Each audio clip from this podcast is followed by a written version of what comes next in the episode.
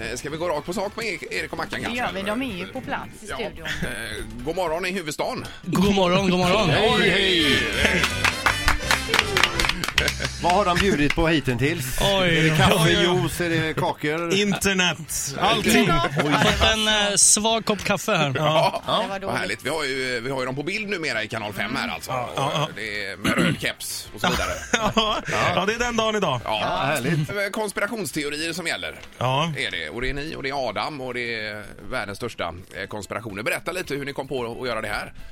Eh, både, både jag och Mackan är ju liksom, eller vad fan, vi, vi är uppvuxna på något sätt med någon sorts Arkiv X-generation. Det var liksom något som gläntade på dörren till att man kanske inte ska lita på alla. Först när man var liten tänkte man att staten är snäll, alla man litar på alla, allt de säger i SVT är sant och så vidare. Och, så vidare. och sen börjar Arkiv X gå och man inser att man har blivit förd bakom ljuset på samtliga punkter mer eller mindre. Eh, Ja, men Är, är det verkligen så då? Nej. Nej, det är det ju inte. Inte på samtliga punkter. Nej, inte på samtliga punkter. Men man kanske ska lyfta lite på hatten och kolla över horisonten ibland och inte bara lita på allt som alla säger. Nej, nej. Nej, men det är eh, vilka, nämn några ko- konspirationsteorier som ni försöker ta hål på.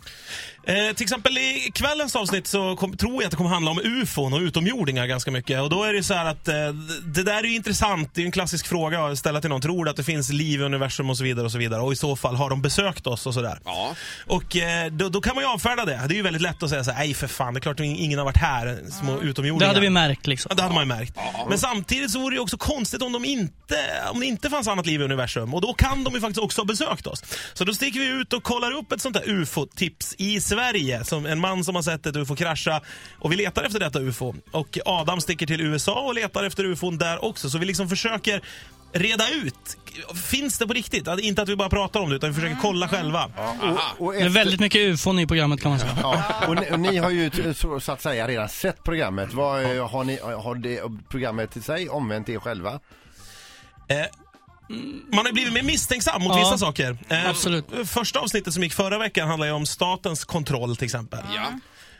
Det är väldigt lätt att hacka en dator. Ja, Så bra. jag tror att det är många som såg programmet, inklusive mig själv, som eh, nu har tejpat över sin webbkamera på själva datorn för. Ja, ja, den står ju där mitt i vardagsrummet och är superenkel att hacka. Och då, då kan man ju höra allt som händer i lägenheten, se ganska mycket genom webbkameran och så här, utan att den som eh, äger datorn märker ett smack. Aha, Och Det är obehagligt. Men är det- så? Är det något man ska vara rädd eh, för då? Ja, det beror ju på liksom, om du bryr dig om om någon hör eller ser allt du gör. Ja. Om, du, om du bryr dig om det så kan man ju vara orolig. Ja, Absolut. Nej, jag gillar det bara. Ja.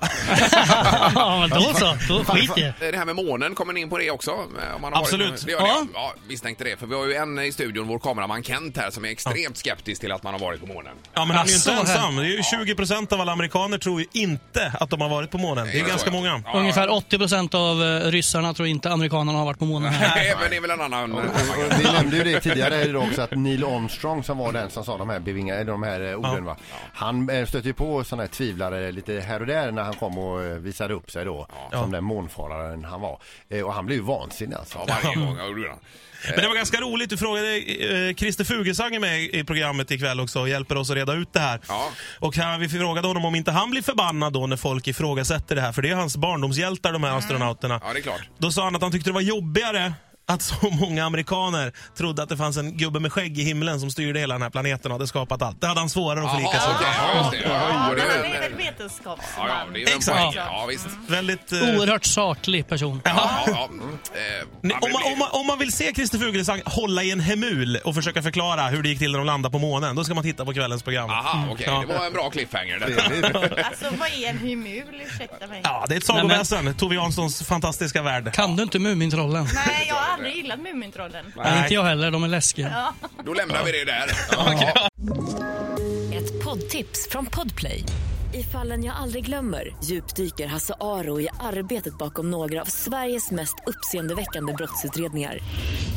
Går vi in med hemlig telefonavlyssning och, och då upplever vi att vi får en total förändring av hans beteende. Vad är det som händer nu? Vem är det som läcker? Och så säger han att jag är kriminell, jag har varit kriminell i hela mitt liv men att mörda ett barn, där går min gräns. Nya säsongen av Fallen jag aldrig glömmer på Podplay.